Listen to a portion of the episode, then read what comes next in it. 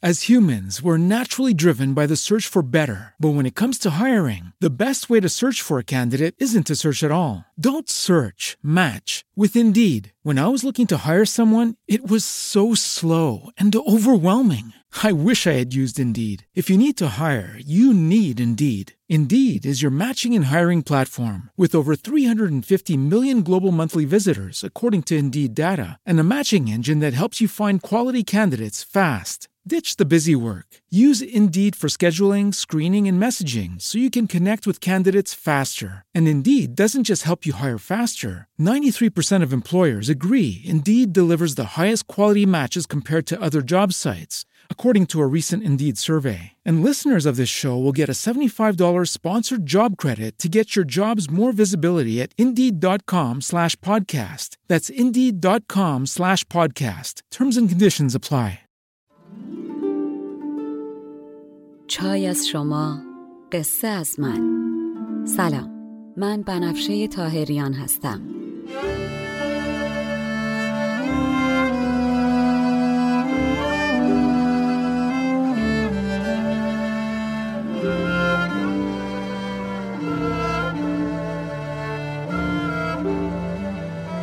شما به 52مین اپیزود پادکست چای با بنفشه گوش میکنین. من در این پادکست قصه های کهن رو به زبان ساده امروز میگم و لابلاشم بعضی از ابیات رو میخونم تا بدونین قصه آدما از 1000 سال پیش تا امروز فرق چندانی نکرده.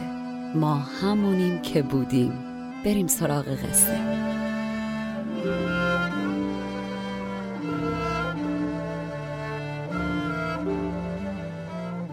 در قسمت قبل گفتم که داستان‌های کلیل و دمنه مناسب بچه‌ها نیست.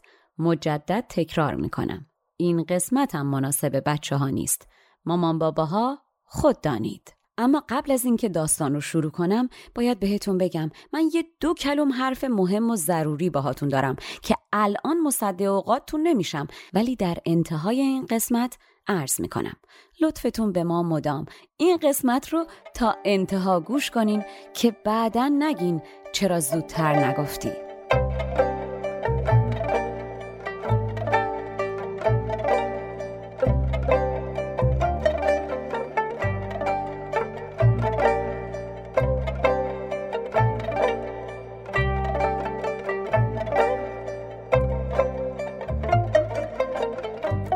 حالا دیگه بریم سراغ قصه. خب، قسمت قبل تا اونجایی براتون تعریف کردم که استاد بزرگ امید بعد از تموم کردن داستان غم‌انگیز نهم، داستان همدستی کثیف زاغ و گرگ و شغال برای کشتن شتر، برای دقایقی سکوت میکنه و به فکر فرو میره. اما خب بالاخره بعد از چند دقیقه دوباره کتابو باز میکنه و میره سراغ داستان بعدی که شادتره و میگه: خب عزیزان، قصه دهم قصه تیتوی با موج دریاست.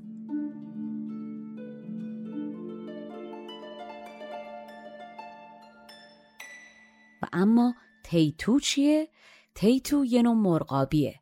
تیتو به مرور تبدیل شده به تیتو و بعد هم به تیتو و بعد هم به مرغابی و اصلا شما چی گیدی؟ اما تیتو به کنار، قبل از اینکه براتون این داستان رو تعریف کنم باید در مورد 2 موجود دیگه که تو این داستان ازشون نام برده میشه هم توضیح بدم. اولی وکیل دریا و دومی سیمرغ. این 2 تا پرنده هر 2 افسانه‌ای ان. در مورد وکیل دریا متاسفانه حتی توضیح مشخصی وجود نداره که بدونیم دقیقاً چه موجودیه. اما خب اونچه که از این داستان برمیاد فرمان روای دریاست و موجها به فرمانشن. و اما سیمرغ یا سیرنگ یا مرغ سین معروف ترین پرنده افسانه‌ای ایرانیه که ازش تعاریف مختلفی شده که شاید بد نباشه یک بار همه رو بشنوین و درست باهاش آشنا بشین. سیمرغ بنابر روایات کهن پرنده‌ایه که بر بالای درختی به نام همه تخم در دریای فراخکرد آشیانه داره. دریای فراخکرد رو بعضی از خاورشناسان میگن احتمالاً دریای خزره. سیمرغ هر بار که از روی درخت بلند میشه 1000 شاخه روی درخت در میاد و هر بار که دوباره میشینه 1000 شاخه شکسته میشه و تخمهای درخت که از گیاهان گوناگونه به آب ریخته میشه. سیمرغ در شاهنامه، اوستا و روایات پهلوی موجودی خارق‌العاده است با پرهایی به بزرگی ابرها که از هر طرف 4 بال رنگی داره. منقار شبیه عقاب و صورت شبیه انسانه و با پنجه‌هاش فیل رو به راحتی از زمین بلند میکنه. پادشاه مرغانه و 1700 سال عمر میکنه. سیمرغ در شاهنامه بر بالای کوه البرز آشیانه داره و زالو با بچه‌های خودش پرورش میده و وقتی زال از سیمرغ جدا میشه و به دنیای انسان‌ها برمیگرده بهش پر خودش رو میده تا هر وقت کمک خواست به وسیله این پر ازش کمک بخواد. در کل شاهنامه 2 بار این پر استفاده میشه. دفعه اول موقع به دنیا آمدن رستم از رودابه، بس که رستم درشت بود و مجبور میشن آخرش سزارینش کنن. اون روز زال از سیمرغ کمک میگیره که زنش رودابه از دستش نره. اینجا خوبه که اینم بدونین که طبق این داستان شاهنامه فردوسی مشخص شده که این شیوه زایمان در ایران قدمتی هزاران ساله داره. سیمرغ روشی که امروز به سزارین شهرت داره رو به زال آموزش میده. به همین دلیل در فرهنگ ایران به این عمل به جای سزارین رستمزایی یا رستمینه هم گفته میشه. دومین بار اما رستم در جنگ با اسفندیار با این پر از سیمرغ کمک میگیره تا خودش و اسبش رخش رو از مهلکه نجات بده. از اون طرف سیمرغ در داستان منطق الطیر عطار نیشابوری در حقیقت ذات باری تعالی است. داستان از این قراره که 30 دونه پرنده از گونه‌های مختلف بعد از گذشتن از 7 وادی و 1000 جور درد و بلا هشتر پشتر میرسن پشت در آشیانه سیمرغ. وقتی درای آشیانه سیمرغ بالاخره باز میشه، پرندگان روبروشون پرنده عظیم و عجیبی میبینن که سیمرغه. اما واقعیت اینه که این 30 پرنده در واقع دارن خودشونو در کنار هم در آینه‌ای میبینن. عطار با این داستان و بازی با کلمه سیمرغ وحدت در کسرت و کسرت در وحدت رو نشون میده. سهروردی هم میگه سیمرغ چیزی در حد جلوه حقه. میگه سیمرغ پرواز کند بی جنبش، بپرد بی پر و نزدیک شود بی قطع اماکن و همه نقش ها از اوست و او خود بیرنگ، همه بدو مشغولند و او از همه غافل. مولانا و شمس هم معتقدند سیمرغ نقطه کماله، مرغ خدا که بر بالای کوه قاف زندگی میکنه. خب حالا دیگه برگردیم به داستان کلیل و دمنه. اینجا سیمرغی که بهش اشاره میشه سیمرغیه که در دریا و بالای درخت همه تخم زندگی میکنه.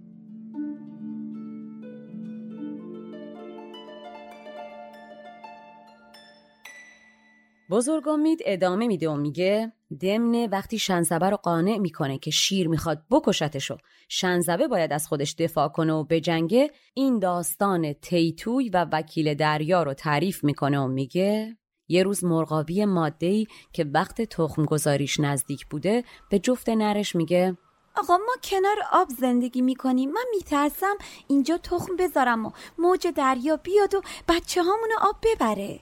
مرغابی نر بادی به قبقب میندازه و میگه زن بعید میدونم وکیل دریا جرأت بکنه و همچین اشتباهی بکنه و یه همچین حرکتی با بچه های من بکنه. وکیل دریا اگه یه همچین خبتی و بی‌حرمتی بکنه باید به انصافش شک کرد. مرغابی ماده میگه خودشناسی هم خوب چیزیه والا، تو به چه پشتوانی وکیل دریا رو با انتقام گرفتن تهدید میکنی؟ آخه مرد بیا باره یه لونه پشت هزارا بساز. مرغابی نر میگه شما هش نگران نباش و نترس، همینجا تخم بذار، بقیهش با من. مرغابی ماده که میبینه چاره ای نداره تخم میذاره. از اون طرف وکیل دریا که این مکالمه رو شنیده بوده از گردن کلفتی مرغابی نر خشمگین میشه، موجی میفرسته و تمام تخم‌ها رو با خودش میبره. اینجوری که میشه ماده مضطرب و غمگین به نر میگه نگفتم با آب شوخی نکن، با نادونیت بچه‌هامو به باد دادی و آتیش به سرم باریدی که ای خاک بر سرت، بیا حالا یه چاره‌ای بکن. نر باز میگه شما هش هول نکن، من سر قولم و حرفی که زدم هستم و حقمونو از این وکیل دریا پس میگیرم.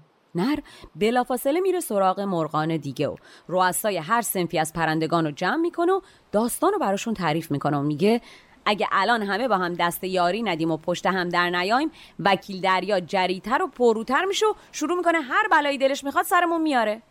مرغان حرفشو قبول میکنن و همه با هم میرن پیش سیمرغ و داستان رو براش تعریف میکنن و میگن اگه الان انتقام ما رو نگیری بعد از این شاه مرغان نیستی. سیمرغ به شادی به پرواز در میاد و میره به مقابله با وکیل دریا که خب وکیل دریا با دیدن سیمرغ در آسمان جفت میکنه و بی سر و صدا خون ریزی فوری بچه های مرغابی رو با یک موج نرم پس میده. بزرگ امید به اینجا که میرسه میگه هیچ وقت دشمن رو خوار و ضعیف فرض نکنین و خودتونم در مقابل دیگران کوچیک نبینین که از قطره‌های آب دریا ساخته میشه. بچاره کین توان جستن ز اعدا، چنان کان تیتوی از موج دریا.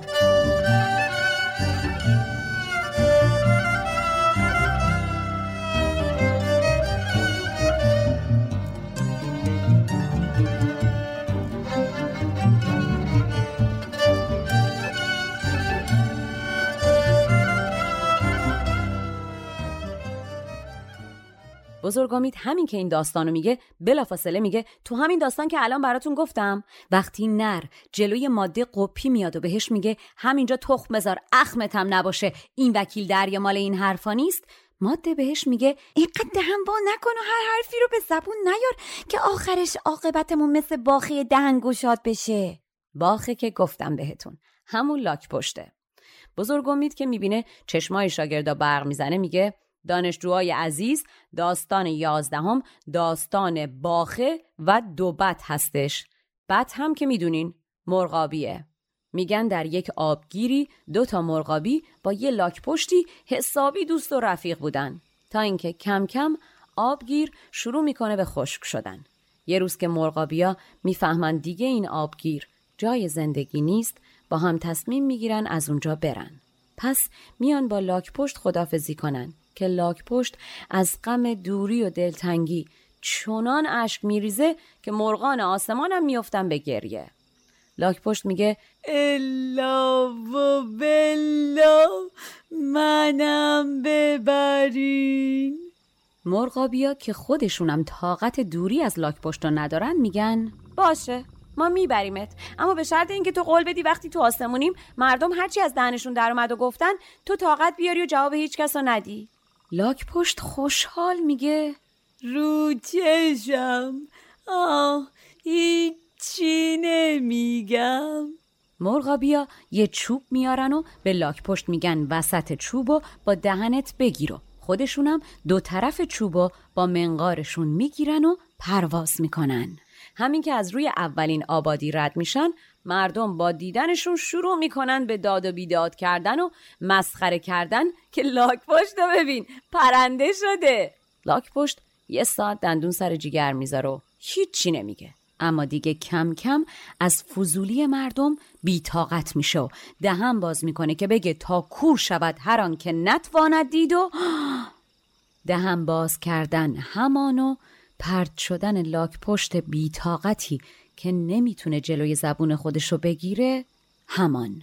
لاک پشت کوبیده میشه به زمین و مرغابیا ناراحت میان بالای سرشو گریان میگن چرا حرف گوش نکردی؟ لاک پشت نفسای آخر رو میکشه و میگه از مرگ حذر کردن 2 وقت روا نیست، روزی که قضا باشد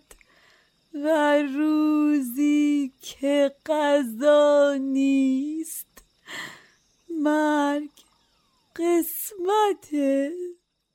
و بزرگامید به خسرو شیرین میگه چه بسیار آدم هایی که زبان سرخشون سر سبزشون رو برباد داده. بسا سر که زبان زیر زمین رفت، کشف را با بتان فصلی چنین رفت.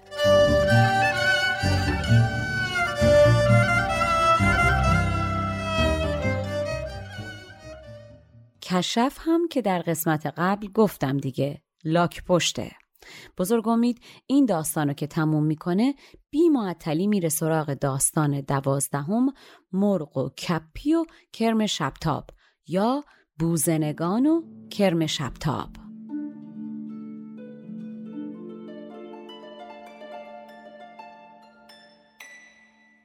کپی و بوزینه هر دو به یه جور میمون گفته میشه.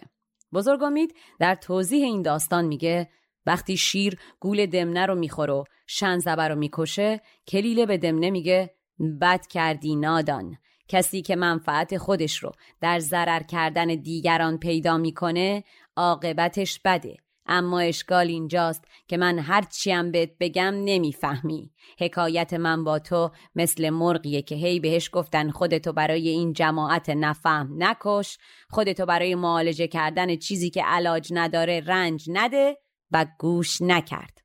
و بعد برای دمنه این داستان رو تعریف میکنه که میگن یه روزی یه دسته ای از بوزینه ها در کوه برای خودشون میچرخیدن که شب میشه. با پایین رفتن خورشید باد سردی شروع میکنه در کوه پیچیدن که رب و رب بوزینه ها از سرما میاد جلوی چشمشون. بوزینه ها همینجور سرما زده میگشتن دنبال پناهگاهی که یهو چشمشون میفته به یه نوری که از دور میدرخشیده. به امید گرما میرن به سمت نورو. تا میرسن بهش به امید اینکه آتیشه، تونتون هیزم جمع میکنن میریزن روش و شروع میکنن بهش فوت کردن که چوبا آتیش بگیره و گرم بشن. غافل از این که نوری که میبینن نور یک کرم شبتاب فسقلیه. در نتیجه هر چی فوت میکنن آتیشی درست نمیشه. بالای سرشون اتفاقاً یه مرغی روی درخت نشسته بود و داشت همه جریان رو از بالا نگاه میکرد. مرغ از روی خیرخواهی از اون بالا هی میگه عزیزان بوزینه ها، این کرم شبتابه، آتیش نیست، این گر نمیگی گیره. اما بوزینه ها گوششون بدهکار نیست. اتفاقاً یه مردی از اونجا رد میشه و اونم جریان رو میبینه. میره به سمت مرغ و میگه بی خود خودتو خسته نکن، این جماعت نفهم به حرفت گوش نمی کنن. اینا همونان که میخوان شکر رو زیر آب پنهان کنن، ولشون کن. اما مرغ از اون ول نکنا بوده. پس از درخت میاد پایین تا بره جلو و با رسم شکل و درآوردن کرم شبتاب بهشون نشون بده که دارن اشتباه میکنن. که خب طفلی همین که از درخت میاد پایین و میره جلو میگه بوزینگان عزیز، بوزینگان عزیز، میپرن میگیرن کلشو میکنن، خلاص. بزرگ امید یه نگاهی به شاگردان میکنه و میگه زنا اهلان همان بینی در این بند، که دید آن ساده مرغ از کپی چند.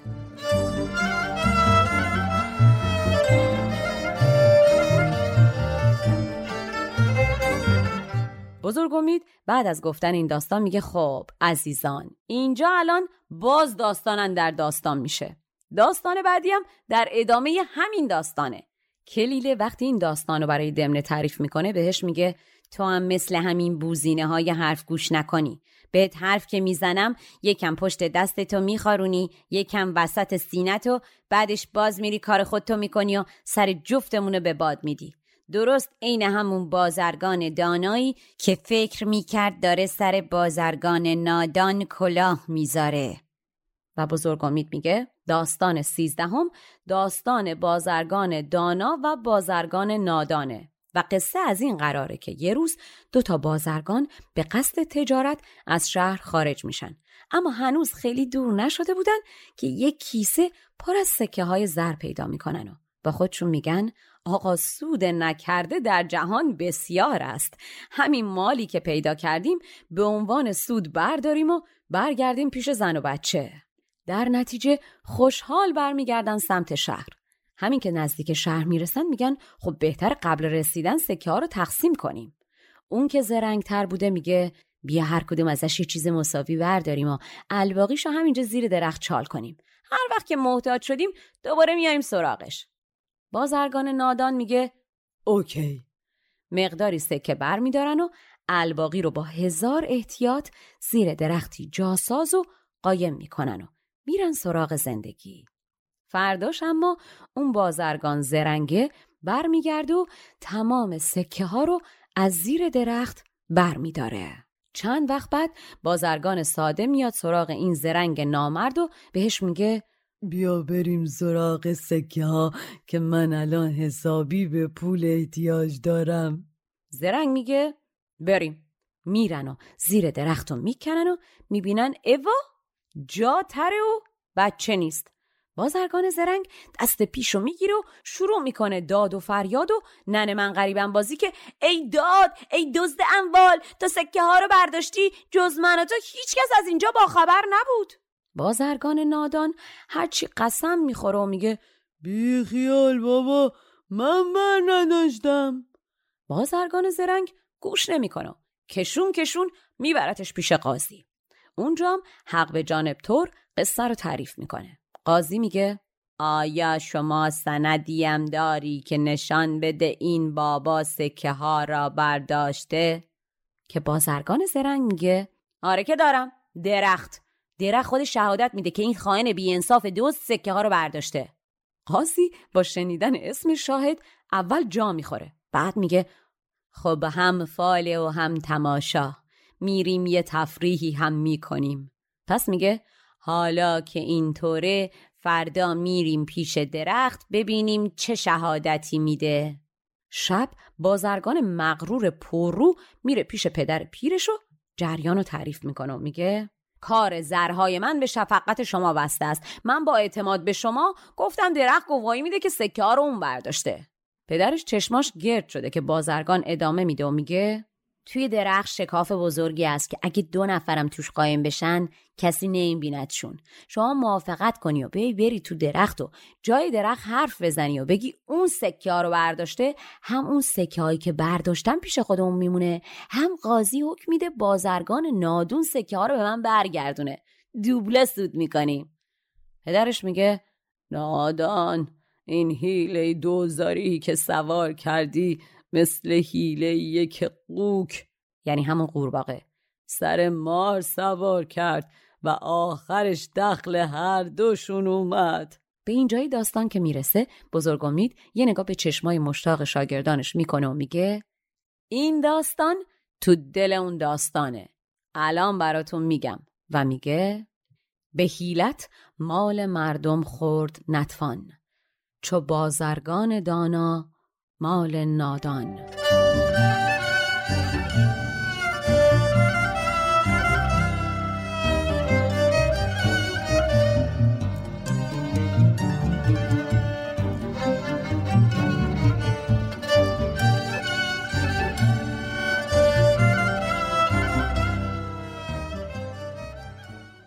بزرگ امید ادامه میده و میگه داستان 14 داستان قوک و مار و راسوه. پدر بازرگان زرنگ برای پسرش این داستان رو تعریف میکنه. یه قورباغه‌ای بود که دم خونش یه مار تنلشی لونه کرده بود. قورباغه همین که بچه‌هاش یه کوچولو بزرگ میشدن، مار یه لقمه چپشون میکرد و میخورد. قورباغه دیگه یه روز عصبانی میره پیش دوستش 5 پایه. خدایی حدسم نمیزنین 5 پایه کدوم جونوره؟ من بهتون میگم، هول نکنین. در قدیم به خرچنگ میگفتن 5 پایه یا 5 پایک. خلاصه قورباغه شکایتشو میبره پیش 5 پایه و میگه به دادم برس، نه زورم به این مار بیشرف میرسه و نه دلم میاد که از اینجا برم. اینجا وطنمه، قشنگه، خوش آب و هواست، همه کس و کارم اینجاست، نمیدونم چه کنم. 5 پایه میگه با دشمن قوی جز به مکر نمیشه روبرو شد. گوش بگیر ببین چی میگم. یه راسوی همین بغل زندگی میکنه. تو کارت نباشه. چند روزی توی چند تا ماهی بگیر و از در خونه راسو تا لونه مار بیچینشون تا راسو بیاد و بخوره. قورباغه همین کارو میکنه. بعد از چند روزی بالاخره راسو وقتی میاد آخرین ماهی رو دم لونه مار بخوره، سر و کله مار پیدا میشه. راسو در یک حرکت میخورتش. قورباغه با دیدن این صحنه نفسی میکشه و خلاص میشه و خوشحال میره سراغ زندگی و بچه‌هاش. اما فرداش راسو که عادت کرده بوده به اینکه براش از در خونش تا لونه مار ماهی بچینن، طبق عادت باز همین مسیر رو میاد. عادت آقا، عادت از عاشقی هم بدتره. راسو که معتاد به غذای مفت، گشنه میرسه در لونه مارو. چشمتون روز بد نبینه، مارو که خورده بوده. پس میره سراغ همسایه مارو، قورباغه و بچه هاشو در جا میخوره. نمیدونم چرا ولی وقتی این داستان رو مینوشتم خیلی یاد خودم و الباقی مهاجرای دنیا رو کردم. ایران خیلی قشنگه، خوش آب و هواست، خونمون بود، همه کس و کارمون اونجان، همه اونجا فارسی حرف میزنن. نشد، حیف شد. بگذاریم.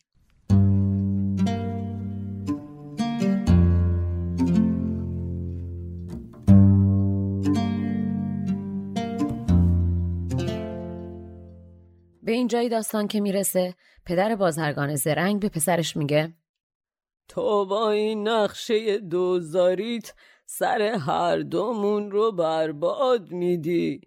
پسرش میگه این قصه کوتاه کن پدر من، این حرفا کدومه؟ بیا بریم شما شبونه تو درخت قایم شو. پدر که هم دلش میخواد یه کاری برای پسرش بکنه و هم بوی پول به مشامش خورده، با پسر راهی میشه.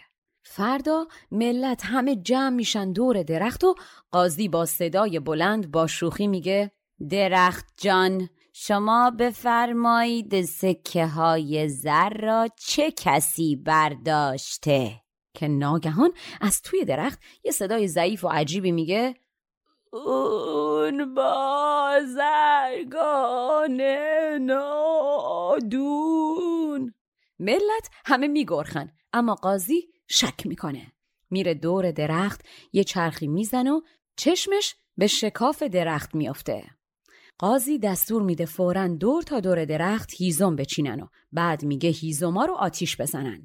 آتیش که روشن میشه، اول هیچ صدایی از درخت در نمیاد، اما کم کم پدر که میبینه داره میسوزه و پسرش اخمش هم نیست و به کمکش نمیاد، شروع میکنه به داد و بیداد. دیگه تا پیرمرد و دود زده میکشن بیرون، جونی براش نمونده بوده. قاضی میگه راستش را بگو و پیرمرد همه جریان رو تعریف میکنه و در جا میمیره. قاضی با شنیدن حقیقت دستور میده بازرگان مثلا زرنگ با نقش کشی زایه رو بگیرن و تمام مال دزدی رو به بازرگان نادان و ساده بدن و جنازه پدر رو به بازرگان تحویل بدن. به این جای داستان که میرسه، بزرگامید میگه فرزندان من، آدم مکار مثل گل درو و بیوفاست. هر کی عاشق رنگ و بوی گل بشه و بهش نزدیک بشه، گل با خارش خدمتش میرسه. و شما شنونده های عزیز دل من، حواستون باشه داستان اندر داستان شد، نکته هاشو با هم قاطی نکنین و قیمه ها رو نریزین رو ماستا. در داستان قورباغه و راسو و مار، قورباغه میخواست مار رو بکشتن بده، اما ناخواسته راه خونه خودش رو به اجل یاد میده. به قول سعدی کس نیاموخت علم تیر از من که مرا عاقبت نشانه نکرد. و در داستان بازرگانان، بازرگان دانا میخواست زرنگی کرده باشه، اما نه تنها مالش رو از دست داد بلکه بی پدر هم شد. چو بر دانا گشادی حیله را در، چو قوک مارکش در سر کنی سر.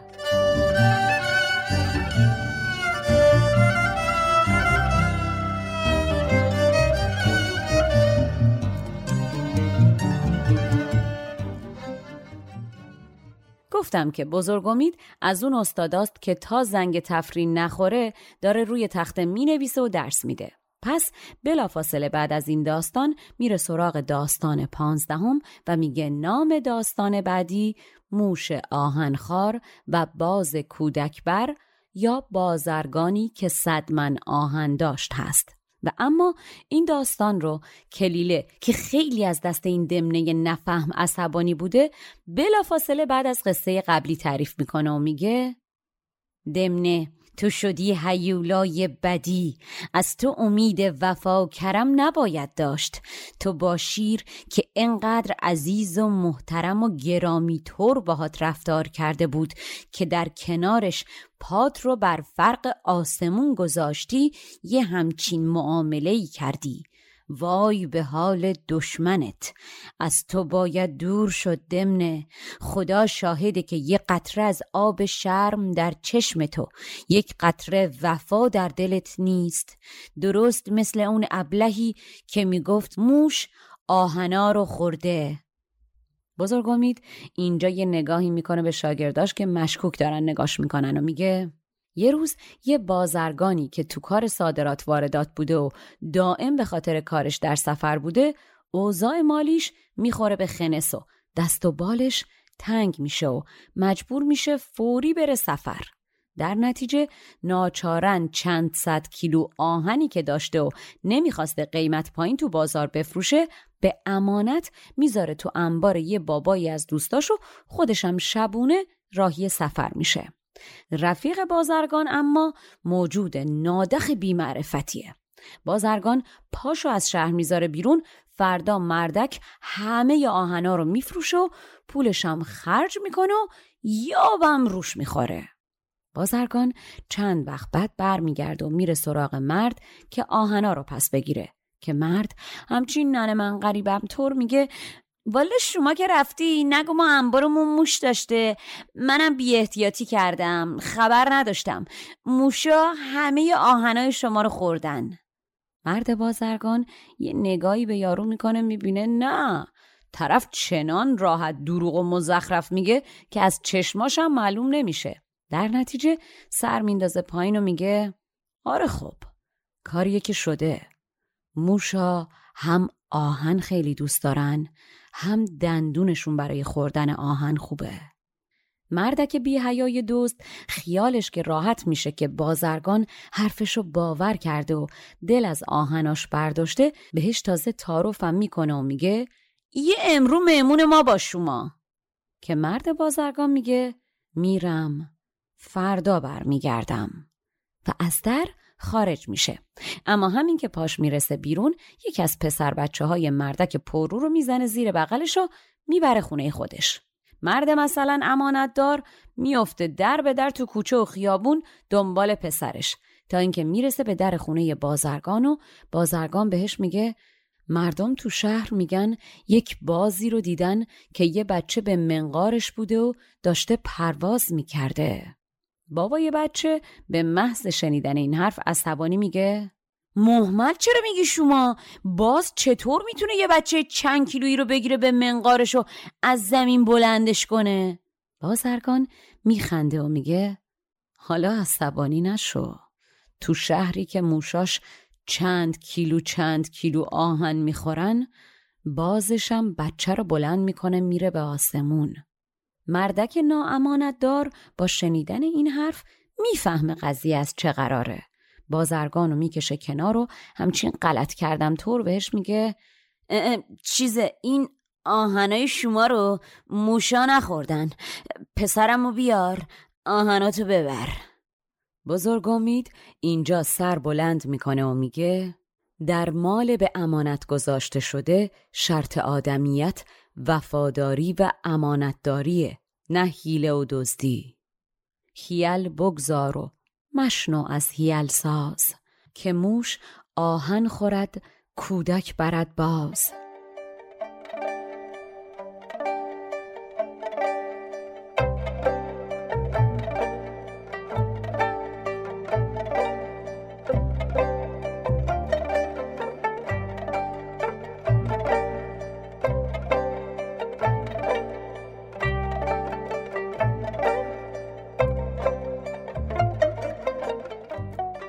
بزرگ امید بعد از این داستان و قبل از شروع داستان 16ام به خسرو شیرین میگه حواستون رو جمع کنین.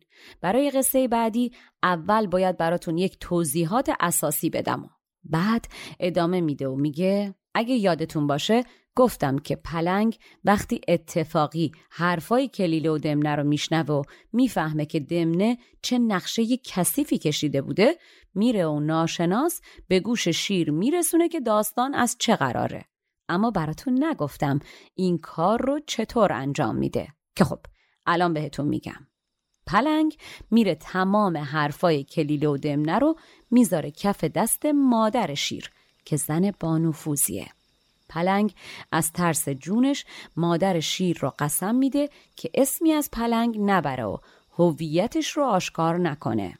مادر شیر بدون اینکه اسمی از پلنگ ببره جریان رو برای پسرش تعریف میکنه و شیر فرمان دستگیری دمنه و تحقیقات میده.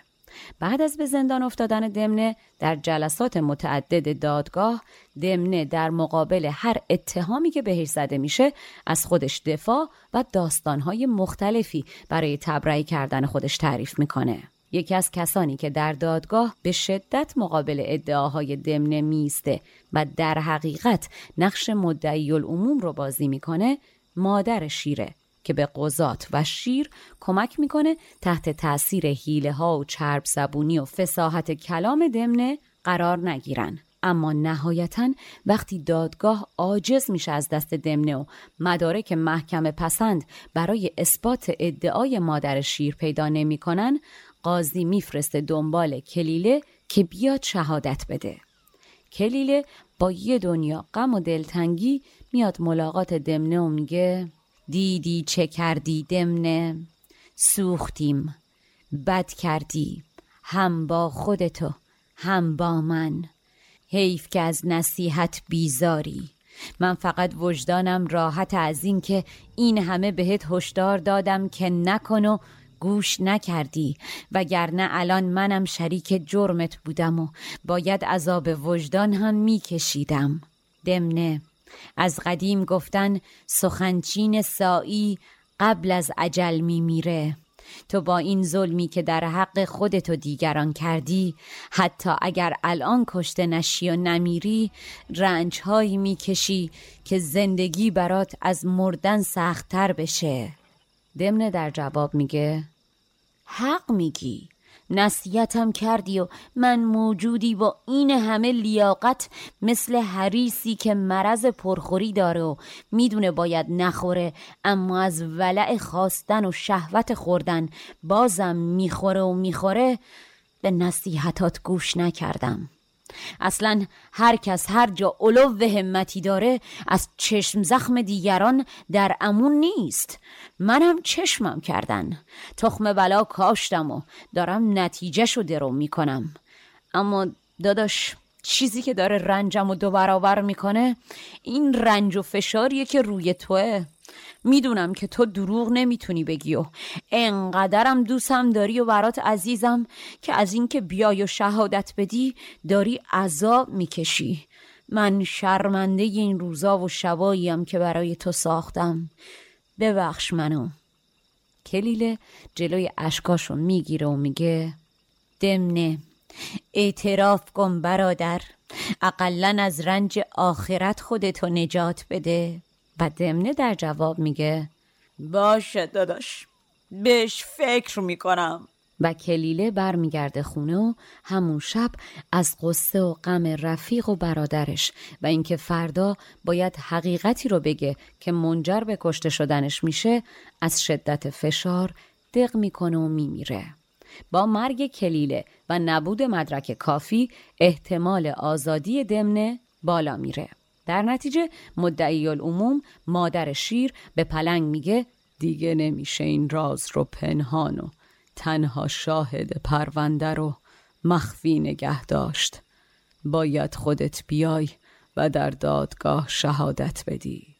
و همین میشه که پلنگ صبح فردا میاد دادگاه و شهادت میده و دمنه همونطور که کلیله پیش بینی کرده بود زندگی براش از مردن عذاب آورتر میشه و غم خودش یه طرف و غم از بین رفتن رفیقش روحش رو میخوره و تشنگی و گرسنگی جسمش رو، تا اینکه میمیره و از این همه عذاب راحت میشه.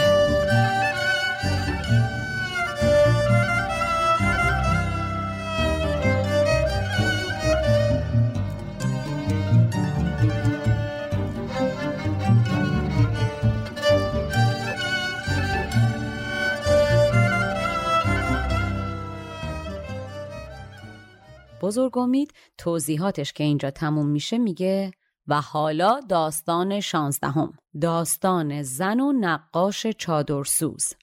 این داستان در حقیقت یکی از داستانهاییه که دمنه در دادگاه تعریف میکنه تا بگه در مورد من مثل زن بازرگانی که از حرص زیاد و هول بلای ناجوری سرش اومد زود تصمیم گیری و شتاب نکنین.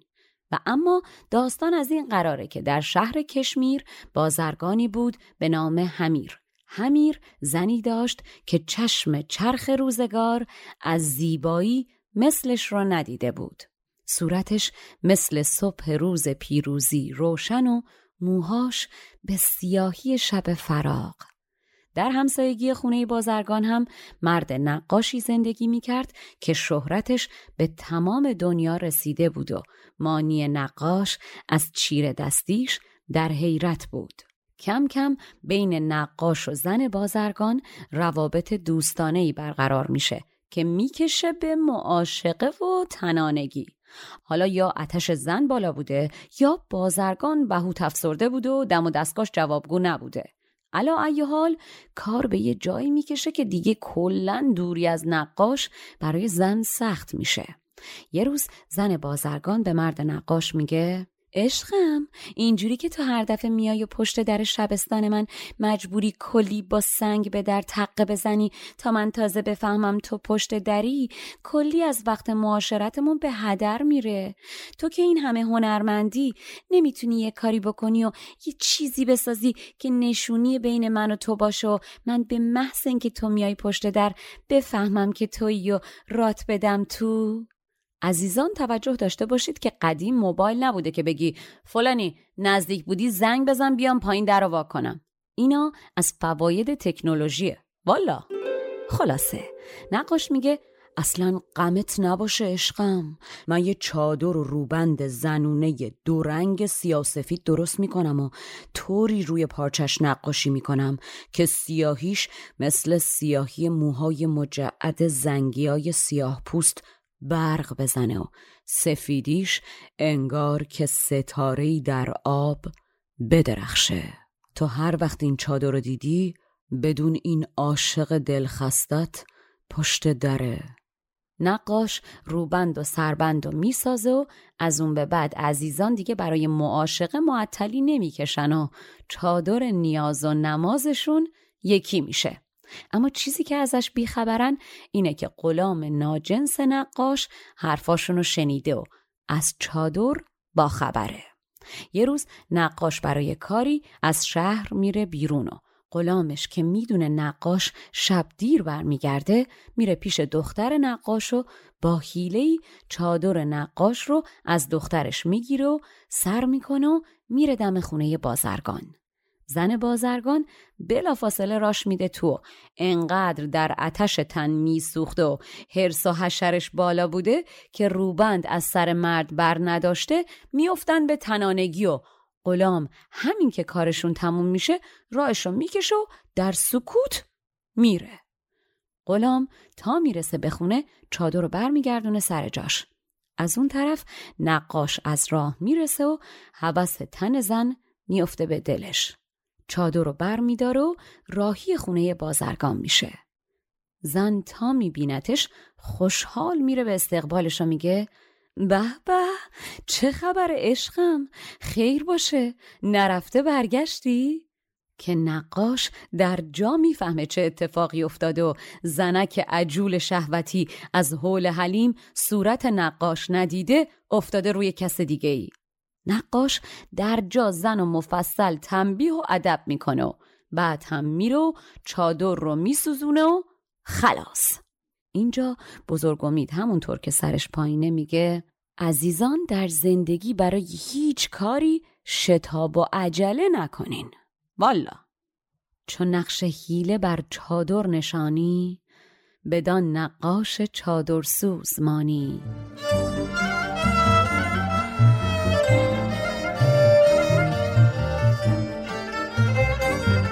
استاد بزرگ امید بعد از تموم شدن داستان میگه داستان 17ام از داستانهاییه که دمنه در دادگاه برای اینکه به دیگران بگه تا به چیزی مطمئن نیستین و مدرک ندارین حکم به کشتن ندین تعریف میکنه و میگه یه کاری نکنین که حکایتتون بشه مثل داستان طبیب حاذق و مدعی جاهل، یا داستان طبیب نادان که دارو را با زهر آمیخت.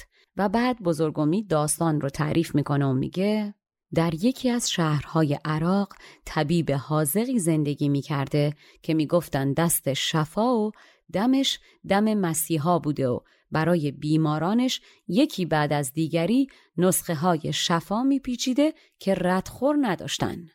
اما خب با گذشت روزگار کم کم هرچی پیر میشه نور چشمشم کم میشه و دیگه درست نمیبینه. پادشاه اون شهر دختری داره که به عقد برادرزادش درآورده بودن. دختر پادشاه موقع زایمان دچار مشکل میشه و اوضاعش خراب میشه.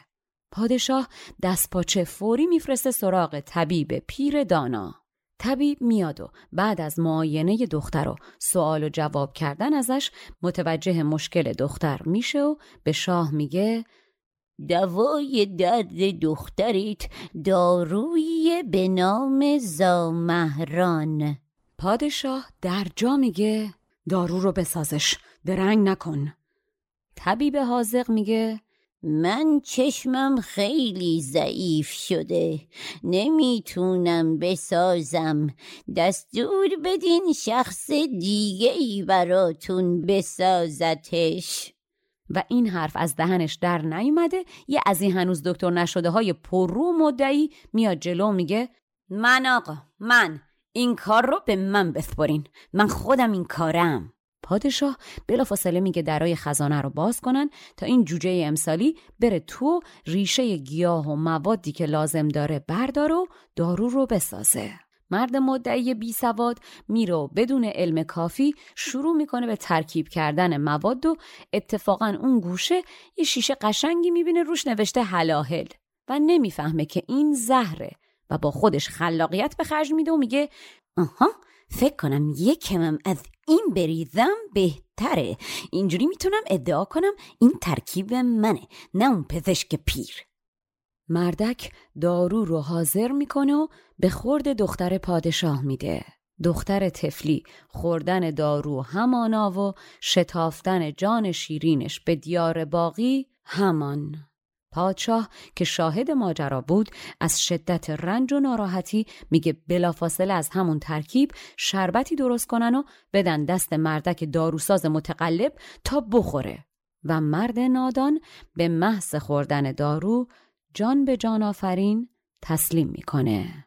اینجا بزرگ امید میگه آدم دانا باعث سلامت تنه، اما دارویی که علاج درده به دست یه نفهم بیشور تبدیل به زهر میشه. به همین سادگی و غم انگیزی ز دانا تن سلامت بهر گردد، علاج از دست نادان زهر گردد.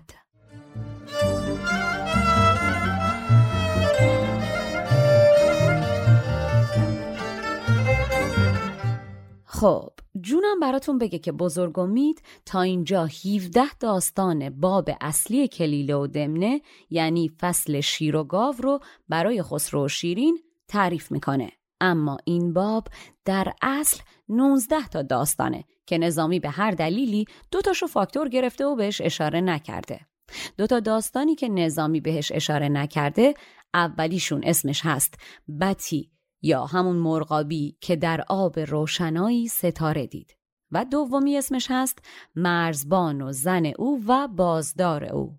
راستش من خودم داستان مرغابیه رو خیلی دوست دارم. داستان بسیار کوتاه اما بسیار آموزنده‌ایه که فکر کردم حالا که به من گوش میکنین و داستانارم دوست دارین، حیفه براتون تعریفش نکنم. در نتیجه خودم رو براتون عزیزتر میکنم و قصه مرغابی رو تعریف میکنم و شما هم هر کی رفت سراغ داستان دوم و خوندش، برای ما از لحظه خوندنش عکس و ویدیو بگیره و برامون بفرسته ببینم چه میکنین.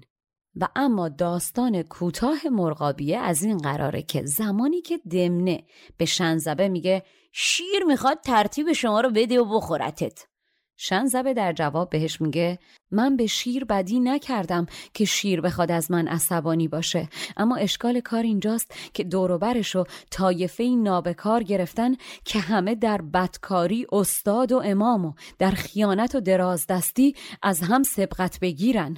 نامردا در بدی و سخنچینی انقدر ممارست به خرج میدن که شیر هم به خطا بیفته و خطا پشت خطا آخرش وا بده، همونطور که مرغابی به خطا افتاد.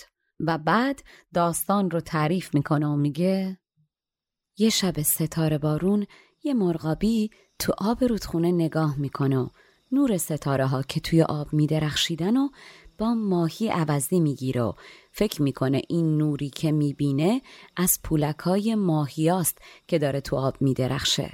مرغابی شیرجه میزنه که ماهی رو بگیره اما چیزی دستگیرش نمیشه. میره سراغ نور بعدی، باز شیرجه میزنه، باز چیزی گیرش نمیاد و از اون بدتر این که متوجه هم نمیشه که این نور از ستاره توی آسمونه، نه ماهی توی آب. بعد از چندین و چند بار تقلا و تلاش بالاخره مرغابی ناامید میشه و دست از تلاش بر میداره و بیخیال غذا میشه. اما قصه اینجا تموم نمیشه. مرغابی دانشمند از فرداش هرچی ماهی واقعی هم تو آب میبینه خیلی دنیا دیده طور و ناامید به خودش میگه این ماهیا خیلی زرنگن، به منقار من نمیافتن. و در نتیجه این تفکر کلن دیگه تلاشی هم برای شکار ماهیا نمیکنه و از نادانی تمام روز گرسنه میمونه. منظور این که ممارست در خطا آدمو ناامید میکنه. هی شیرجه نزنین و هی دست از پا دراستر از آب در بیاین. دفعه دوم که شیرجه زدین و دیدین چیزی نصیبتون نشد، بگردین دنبال دلیلش. اگر دست به کاری میزنین و جواب نمیده، هی ممارست به خرج ندین تا اینکه کلا صورت مسئله رم پاک کنین. بگردین دنبال دلیل شکست خوردنتون.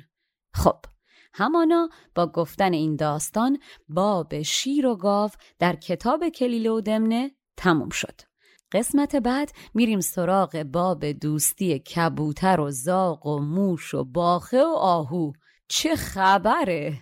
اما قبل از تموم کردن این قسمت میخواستم باهاتون مطلب مهمی رو در میون بذارم و اون اینه که دمتون گرم و دستتون طلا که در کنار ما هستین. راستش مصدق اوقات شریفتون شدم، چون الان لازمه که بگم حمایت شما برای ما خیلی مهمه و به ادامه روند تولید پادکست کمک میکنه. ما دلمون میخواد بعد از داستان خسرو شیرین بتونیم بریم سراغ داستان بعدی. تولید پادکست حرفه‌ای کار هزینه بریه، در نتیجه دستتون طلا. اولا که لطفاً ما رو به دیگران معرفی کنین. دوم این که اگر خودتون علاقمندین که اسپانسر پادکست بشین، به به این کار رو جدی بگیرین و عقب نندازین و همین حالا سری به وبسایت ما به آدرس chaibabanafshe.com بزنین و یک ایمیل به سمت ما ارسال کنین. دوم این که اگر کسی رو میشناسین که میتونه اسپانسر ما باشه، اونم همین حالا آب دستتونه بذارین زمین و به سمت وبسایت ما هدایتش کنین. سوم این که اگر خودتون دوست دارین به ما در ادامه روند تولید کمک کنین، به قول نظامی اگر گل سرشور روی سرتونه، نشورینشو همین حالا سری به وبسایت ما به آدرس چای با بنفشه .com بزنین و با هر مبلغی که دوست دارین، عرض کردم هر مبلغی که دوست دارین، ما رو حمایت کنین. و ضمناً یادتون نره که من منتظرم ببینم کی میره سراغ تنها داستان کلیل و دمنه در فصل شیر و گاو که من تعریفش نکردم و خودش قراره بخونتش. این قسمتی که شنیدین نوش جونتون. تا قسمت بعد تنتون سلامت و جانتون شیرین. مشاور ادبی من برای تولید این پادکست دکتر فرشید سادا چریفیه. آهنگساز و نوازنده کمانچه موسیقی زیبایی که شنیدین کوروش باباییه و ادیت و میکس صدا رو هم مهلا دیانی قبول زحمت کرده و انجام میده. این پادکست اول، دهم و 20 هر ماه میلادی منتشر میشه. اگر پادکست چای با بنفشه رو دوست داشتین، دستتون طلا، به دیگرانم معرفیش کنین. تا اپیزود بعدی، تن و جانتون سلامت. As humans, we're naturally driven by the search for better. But when it comes to hiring, the best way to search for a candidate isn't to search at all. Don't search, match with Indeed. When I was looking to hire someone, it was so slow and overwhelming. I wish I had used Indeed. If you need to hire, you need Indeed. Indeed is your matching and hiring platform, with over 350 million global monthly visitors according to Indeed data, and a matching engine that helps you find quality candidates fast. Ditch the busy work. Use Indeed for scheduling, screening, and messaging so you can connect with candidates faster. And Indeed doesn't just help you hire faster. 93% of employers agree Indeed delivers the highest quality matches compared to other job sites, according to a recent Indeed survey. And listeners of this show will get a $75 sponsored job credit to get your jobs more visibility at Indeed.com/podcast. That's Indeed.com/podcast. Terms and conditions apply.